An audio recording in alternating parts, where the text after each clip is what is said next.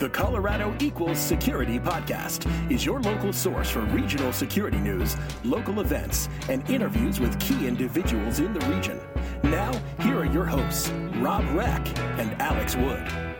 Welcome to Colorado Equal Security. This is your newscast for episode 225 for the week of September, what, 20th, right? Sure, sounds right. Uh, at 2021. The September month is is gone. Hey, this week, Alex, my goodness, fall starts this week. Oh my gosh, uh, this summer just disappeared. I, I feel like there was not much of a summer this year. I don't know why, but it just it went really fast. Yeah, I I agree. I mean, obviously, I, I, I did a lot of traveling this summer and came back, and it's fall, and Right. that's that's been interesting. Uh, but anyway, it's- I think it's it's the twenty second or twenty third that it officially becomes becomes fall. So uh, it's not too early to go look at leaves changing, which some of us have done, and it's a homecoming season in the in It the is, world, right? which others of us have done. It's always great to have tons of uh, high school kids hanging out at your house. Good times. Good times. I guess it's good that it's at your house versus somewhere else. So you, you That's can, true. You can be the one who's liable for whatever bad things happen. Uh, speaking of liability, we have a Slack channel where we've got uh, over 2,000 community members who are who are out there uh, saying all kinds of fun things. And uh, if you want to join that Slack channel and get to know the local security community, you can go out to colorado-security.com and click the Slack button. We also have a mailing list while you're on the website. Please sign up for that. You'll get an email every week with the show notes. We'd also love it if you uh, went to your favorite podcaster and subscribed so that you got the uh, the podcast automatically downloaded every week. And then while you're there, rate up, rate us and let everybody know how great uh, Colorado Equal Security is. And while you're letting us tell you how to live your life, uh, next thing you should do is tell a friend about how good the podcast is. And, and after that, sign up to give us money every month through Yes. our Patreon campaign. Yeah, we're going to tell you how to manage your finances too. And while you're at it, we'll give you a new diet regimen. And uh, send me a note, I'll help you out. Ooh, man, if, if we give people a new diet regimen, people are in trouble. uh, all right, uh, let's jump in and let's talk about some news, Rob. Hey, uh, some interesting news at, at uh, Red Rocks this week. Amazon has partnered with AXS, which is a uh, ticket provider, to install Amazon One palm readers at entertainment venues. So basically, this is uh, if if you, anyone has done the uh, was it clear process at airports to get through security. This is Amazon's version, but rather than using um, uh, what, what do they use it clear? It's fingerprints, right? They use fingerprints and they use uh, retina, Retina. eye And scans. This one, instead of using those, is using a palm reader. So you you hover your palm over this the the uh, screen. It, it sees who you are, and and we'll use that to get your ticket to do your ticket to get into the the facility when, whenever this goes live. I actually don't know when it goes live. Yeah, I, I mean, I think it's actually pretty shortly here. Um, and similar, if uh, if you've done Clear, you know, you go and you do a registration process and link it with your AXS account and things like that, and then uh, then when you next time or shortly thereafter, when you go to go in, you just go to the special lane that has those things and just hover your palm over and, and walk right in. the uh, this is interesting to me. You know, this is an expansion of what Amazon has done for uh, allowing payment at the Amazon stores, Right. Where, where you can uh, use your palm. Actually, I think it's when you walk in the store you can do it, and then you can just take stuff and walk out of the store, which is Right. mind blowing. It, to it is weird, but but Um, true. But it's an ex- it's an extension of what they're doing there. It's it's weird to me to, to like is this good or bad? How, is it risky? Is it not risky? You know, that some folks on on the Slack channel were talking about the the concern about if someone steals your biometrics, and I I, I don't personally believe that that if it's done well, that's not a real risk. Like your what your palm print looks like is not supposed to be a secret. It's the combination of your palm print with the liveness detection that shouldn't be um, shouldn't someone shouldn't be able to counterfeit. That's that's the whole idea of the technology. But it's still a little scary, right? Yeah, I mean the other part with um, you know Amazon hasn't had the greatest record with privacy, so you know if you are providing uh, your information to them, then uh, you, there is the risk that they could do something with it that you're not thinking that they will do with it. So uh, who knows? But Yeah. it, it's also cool. I mean, it's pandemic friendly, right? So you're you're going in, you're not having to touch anything or. Uh, uh, come in contact with people as you go into the venue, except for all the people that are going to be there with the concert with you. But you know, I think that as most technologies develop, I, I very seldom have been like, "Hey, that's part of the future that just happened." Like this seems like part of the future that just happened. Like, Yeah. having it, ha, having your your body recognized relatively easily to, to get you authenticated or authorized for things is, is kind of weird and, and it's interesting to see it happening. yeah, I mean, going back to the Clear example, I mean, I use Clear as long as it's available at whatever airport I'm at. Yeah. It's super easy. I love it. The lines are always shorter. The lines are always shorter, and so if that's the case for something like this, uh, it seems like overall a win to me. All right, jumping into our next story, uh, we have some some acquisition news. Uh, one of our big local healthcare companies, SCL Health, has agreed to merge with Utah's Intermountain Health. Um, this is a pretty big merger, and, and I'd say in some ways kind of a, a, loss for the Colorado community as the headquarters will be moving to Utah. Yeah, um, it it's an interesting announcement. There, uh, these are two sounds like fairly similar health systems, but that they don't overlap in physical footprint.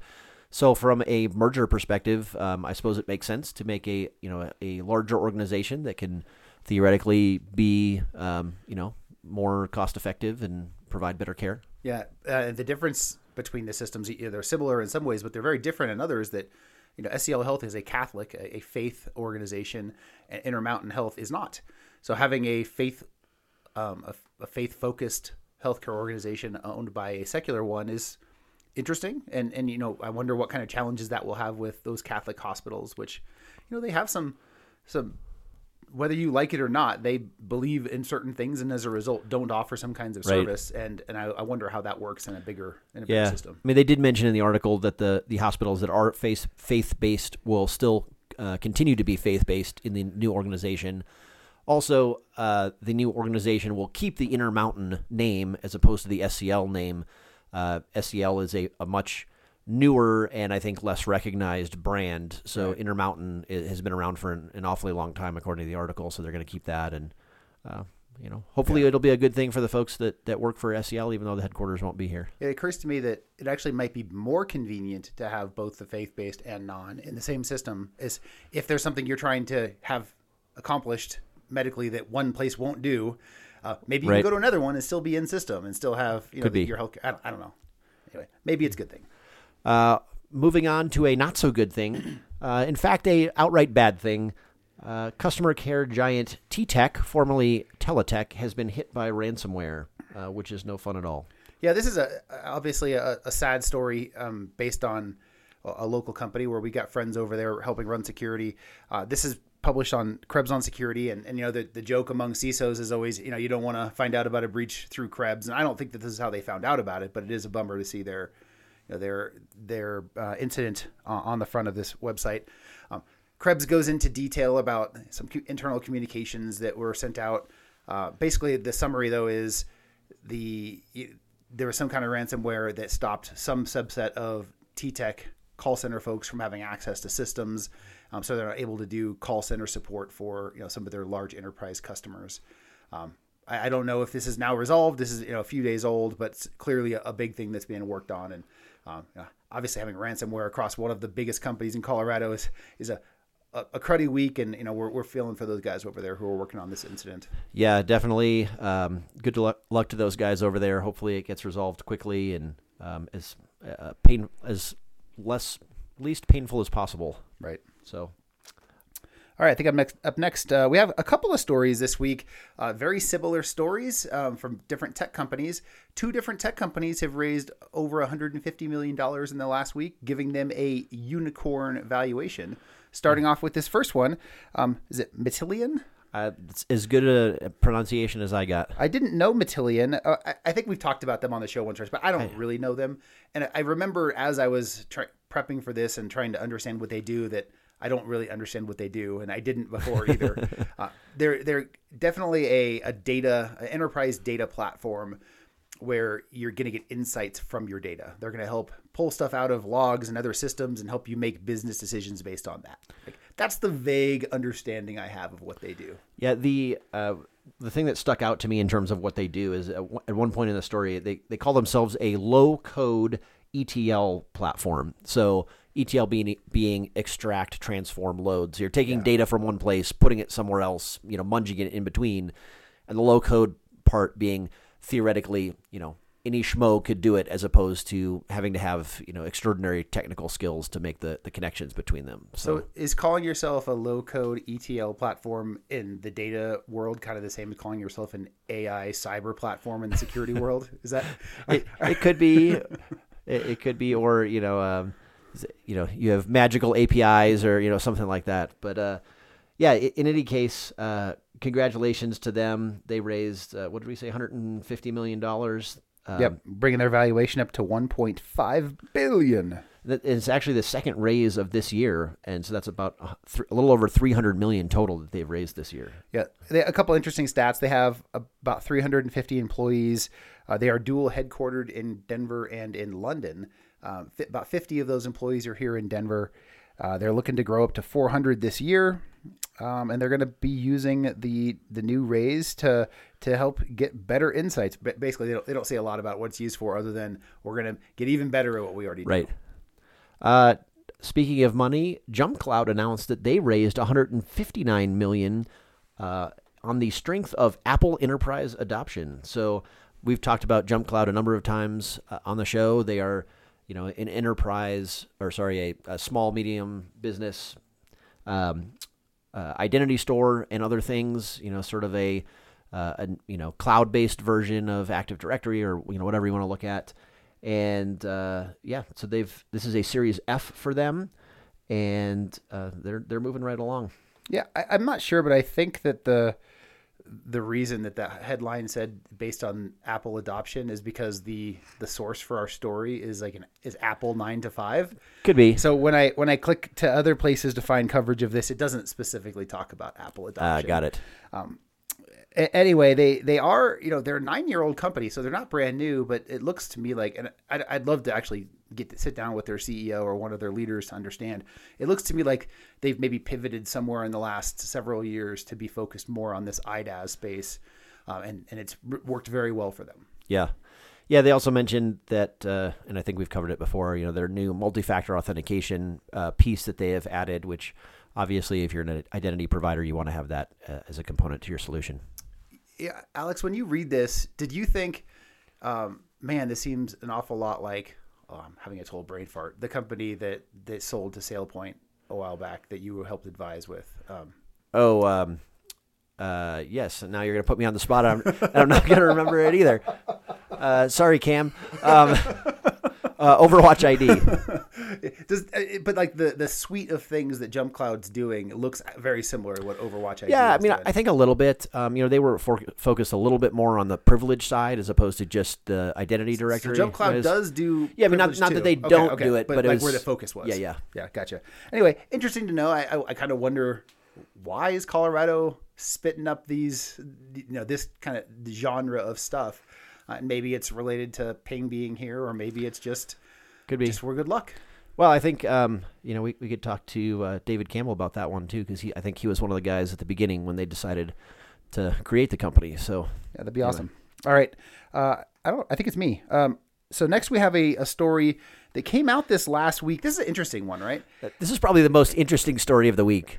Yeah. So Technology Review is where we got this source from, but it's uh, the headline is this U.S. company sold iPhone hacking tools to UAE spies, um, and this uh, you know kind of to to you know, not bury the lead. This U.S. company is is Accuvant.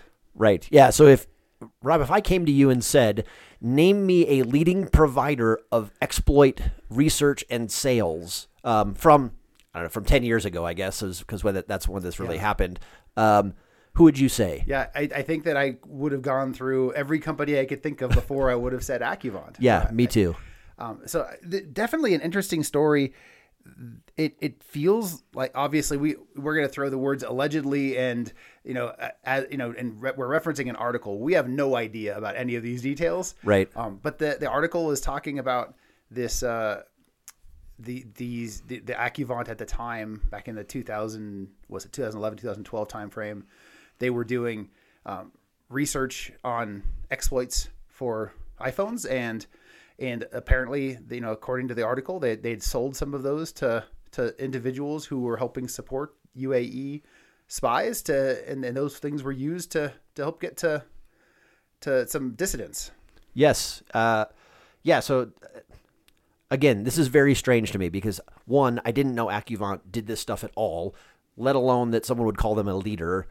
Um, Or that that's what they specialized or, in. Or that's what they specialized in. I thought they specialized in selling Palo Alto. right.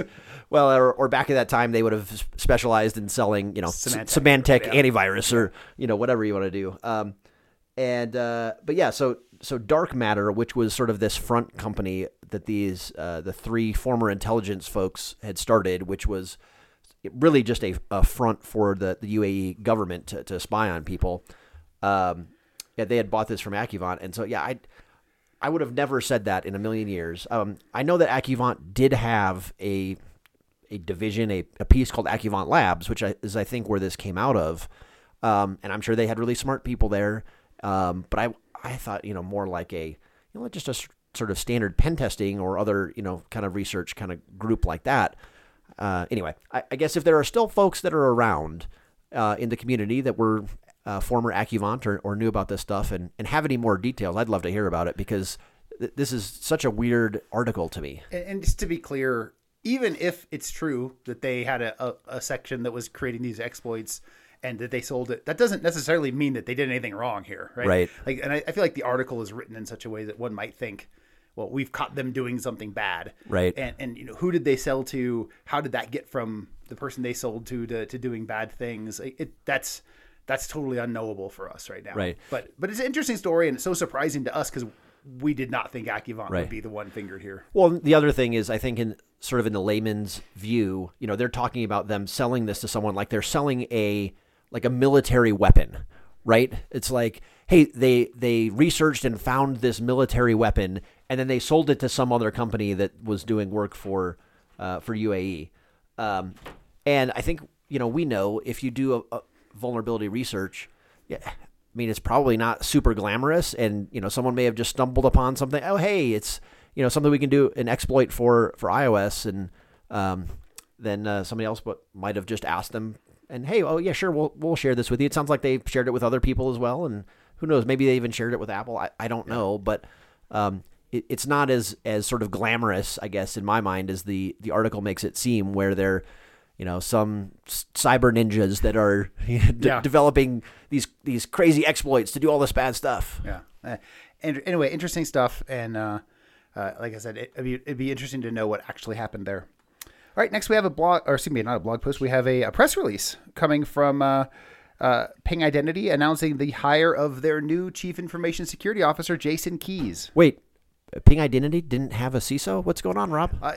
Ping Identity has been CISO-less for a few months uh, as they sought out the perfect person to replace the uh, the previous CISO there. And Jason is coming to, to Ping from uh, from Groupon, where he he was there, man, like a decade. Uh, he, he gave Groupon a, a lot of a lot of years running security. He also helped them run IT and some of their other engineering functions over there. Awesome. Well, yeah. Um, Jason looks like he has a, a great deal of experience, and congratulations to him. Sounds like uh, Ping finally has somebody good in that position. Shots fired. Shots fired.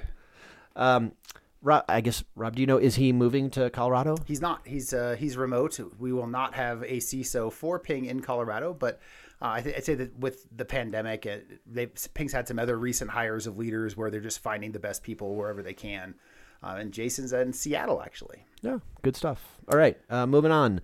Uh, we have a blog post from Lumen's Black Lotus Labs talking about uh, uncovering uh, Linux executables deployed as uh, Windows stealthy loaders. Yeah, they did a good job kind of setting the history here back in 2016. I remember this when Windows announced their, uh, what do they call it? Windows subsystem for Linux. So you could run Linux on your Windows Yep. operating system. And now, five years later, they're like, hey, we're seeing exploits where people are creating. They're, they're using Linux vulnerabilities to impact your Windows operating system because who would look for that? Right. So they're, they're finally seeing some evidence that folks are looking to abuse this. Yeah, and according to Black Lotus Labs, uh, people, and when I say people, I mean security tools, are not seeing this. So uh, th- they saw indications of weird things going on and uh, found these executables. And yeah, uh, the security tools that were there were not detecting this because it's weird and no one would expect to do it. Yeah, so really good research by Black Lotus Labs, and, and I think Mike Benjamin shared this with us, or uh, I know his team is part of this. So, or his team, his, his team is Black Lotus Right. So good work by by that team, and excited to to see what follows on. Hopefully, Uh, we have detections in place and preventions in place for all of the major platforms before anyone bad uses this at scale. Yeah, I will also say that for the specific ones that they saw, uh, you know, Lumen had added the uh, command and control infrastructure to their blacklist. So if you're protected by their network defenses, then you should be safe already anyway. Good stuff. All right. Uh, last security news for the week. We have a blog post from Red Canary around Microsoft Identity, an introduction to Windows Active Directory. Yeah, so uh, this was an interesting blog post uh, talking about, I think many of us know what Active Directory is and how it works, but uh, this is really looking into the ways that it can be attacked and specifically MITRE attack techniques that are used against Windows Active Directory. Yeah, so they call out four particular MITRE techniques um, steal or forge a Kerberos ticket, modified authentication processes, domain controller authentication. That's one thing. Um, rogue domain controller and operating system credential dumping, DCSync. Yeah. So uh, pretty cool stuff. And then they go into you know how it is that you could detect detect these things happening, as well as some things that you can do to help prevent them. And then the very last little bit is a sales pitch because Red Canary is now doing some integration with Microsoft Defender for Identity and Azure Defender. So if uh, if one wanted some Red Canary coverage on these, now they offer it. Sweet. All right, that is our news. Rob, why don't we move over to events? Yep, we have a calendar of events on the website. So if you're if you're thinking, you know, I don't like to listen to them talk about events, I just want to read about them. We got you covered. Sweet. Uh, you can go out to the calendar of events and see what's coming over the next several months. First up on September 20th, CSA Colorado is doing their September meeting, protecting ephemeral workloads. On the 21st, OWASP Denver and Boulder is doing a, a joint meeting called Cover Your Assets. On the 22nd, ISC Squared Pikes Peak is doing a September hybrid meeting. On the 23rd, we have two events. ASIS, the physical security group here in town, is doing uh, their meeting called the the Complexity Paradox. Oh. And SecureSet is doing a virtual event, Introduction to Machine Learning for Cybersecurity. On the 24th, DC 303, which I don't know if they've had a meeting in a while, uh, is doing using Emacs for software development. On the 28th, SecureSet is doing an Introduction to Social Engineering. And then finally, on September 30th, uh, in conjunction with ISSA Denver, Dish is doing a job fair. So if Pretty you, good stuff. if you want to work at Dish, I think there's some other companies that are involved in that as well. Yeah, I think Dish is just like the headliner. Yeah. The, I'm not sure who the opening bands are, but there's others. All right, let's jump over to jobs. Speaking of jobs, we got jobs. Um, at Ping, we are looking. Oh my goodness, It- I just back. I just backed up six months. At Red Canary, we're, we're looking to hire some folks. I'm looking to hire a director of corporate security, and, and I'm looking to hire multiple product security engineers. And we are also hiring an IT support manager. You'll have to reach out to me for your IT support manager role, as it's not open to just random posting because we got too many applicants. You'll you'll need to open a ticket with Rob to get your IT support uh, work done.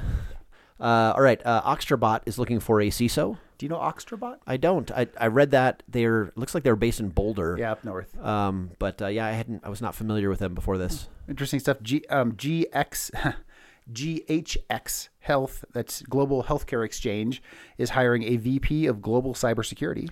Contentful is looking for a director of IT security. Poly, which is formerly known as Polycom, is hiring a senior manager of enterprise security. Graebel is looking for a privacy risk and compliance manager.